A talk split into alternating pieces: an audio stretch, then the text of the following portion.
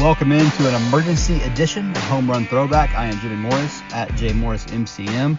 Jumping on today to talk about the news that Nicholas Petit Frere, the Titans' right starting right tackle, um, is expected to be suspended six games for violating the NFL's gambling policy.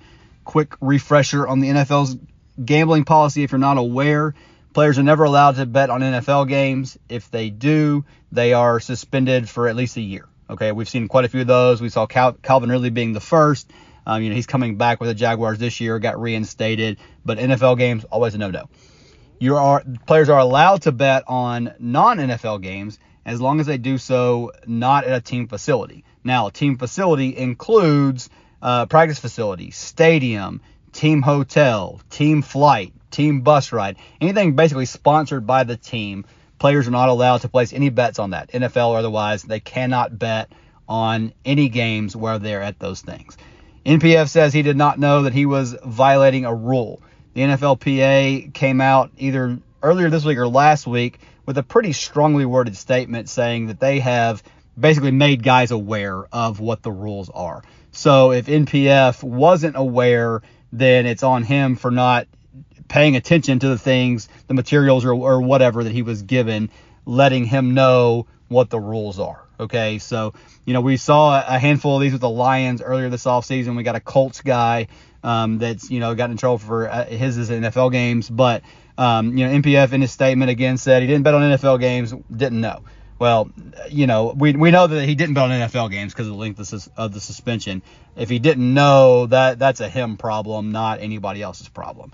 Now, when you talk about uh, you know what this means on the field for the Titans, it's it's a pretty pretty big deal, right? Because you've got an offensive line that they were trying to rebuild anyway. Um, and but NPF was one of the guys.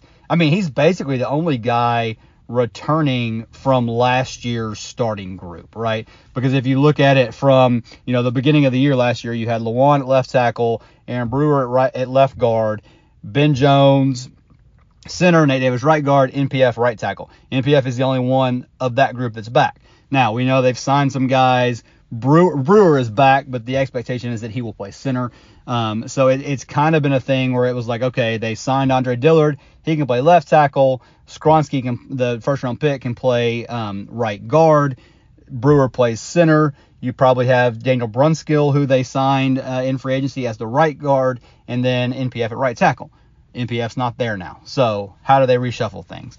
That's kind of the biggest piece of this here is what happens now with the offensive line because um, again the group was maybe not great even at, at full strength, but now you've got to replace your starting right tackle for the first six games of the season. The first six games of the season, which include the opener, obviously in New Orleans, and then five straight AFC games. Okay, so a, a big important chunk of the season that NPF is going to miss here.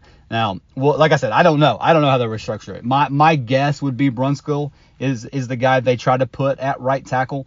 Um, and then you work in Jordan Roos or you know any of these other guys that they have. You kind of have an open competition at right guard in training camp in the preseason um, to to fill that spot again. All that until NPF comes back.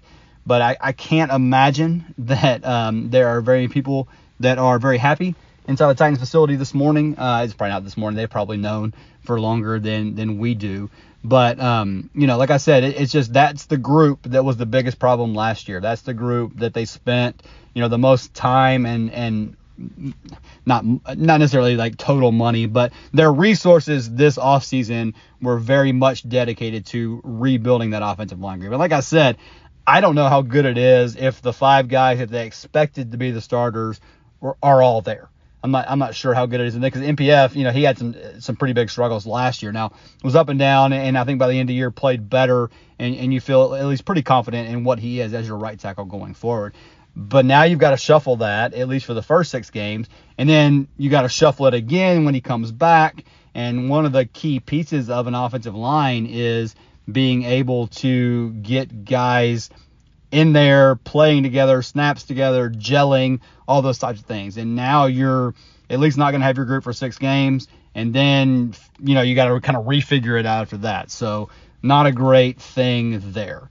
Um, you know, I wish the NFL would would go away from not allowing. I I think they should either not allow guys to gamble. Period. You can't gamble, no questions asked, or do away with the team facility thing. I don't really understand the thinking behind that. I guess maybe they don't want guys spending time on it. I don't really know. Or it's just like the obviously if guys are betting on NFL games, I understand how that's a huge, huge problem because when you get into the integrity of the game, all those things, that's where that's where you start to lose people, right? That's where you start to lose fans, advertising dollars, all those things. That's that's the most important thing they have to protect. But if they're not betting on NFL games and that that line is clearly drawn, then I don't know what the point is in not letting them bet on other things. But like I said, I, I mean, I it'd probably be best case scenario just be like, hey, don't bet. Period. If you bet, period, you're in trouble. And that way, guys would know. They would know they can't bet. They wouldn't be confused on where it is or, or where it's not. And again, I, I don't think that it was anything that anybody besides NPF did wrong. Like from from everything that's that's come out, even the NFLPA has said, hey, we educate guys. We let them know what they can and can't do. So it seems like it's, you know, even more on him to understand what the rules are. I mean, obviously, ultimately, it, it's, it's his responsibility. But again, this is this is a huge blow for the Titans. It's a huge, um, just it's a it's a huge thing that's going to upset the the cohesion of that offensive line for longer than just the six games that he's out. Because like I said, then you've got to shift guys back or around or whatever once he comes back. You have injuries. I mean, who knows what all happens. But um, what we do know right now is that NPF will be out for the first six games. Um, Schefter said yesterday there are more suspensions coming. This is the first one of that group that I've seen. Um, hopefully, it's the only one from the Titans, but uh, we'll just kind of have to wait and see how things fall out from there. All right, that'll do it for today. Again, you can follow me on Twitter at jmorrismcm. You can find my written work at musicmiracles.com. Thanks so much for listening, and we will talk to you again later.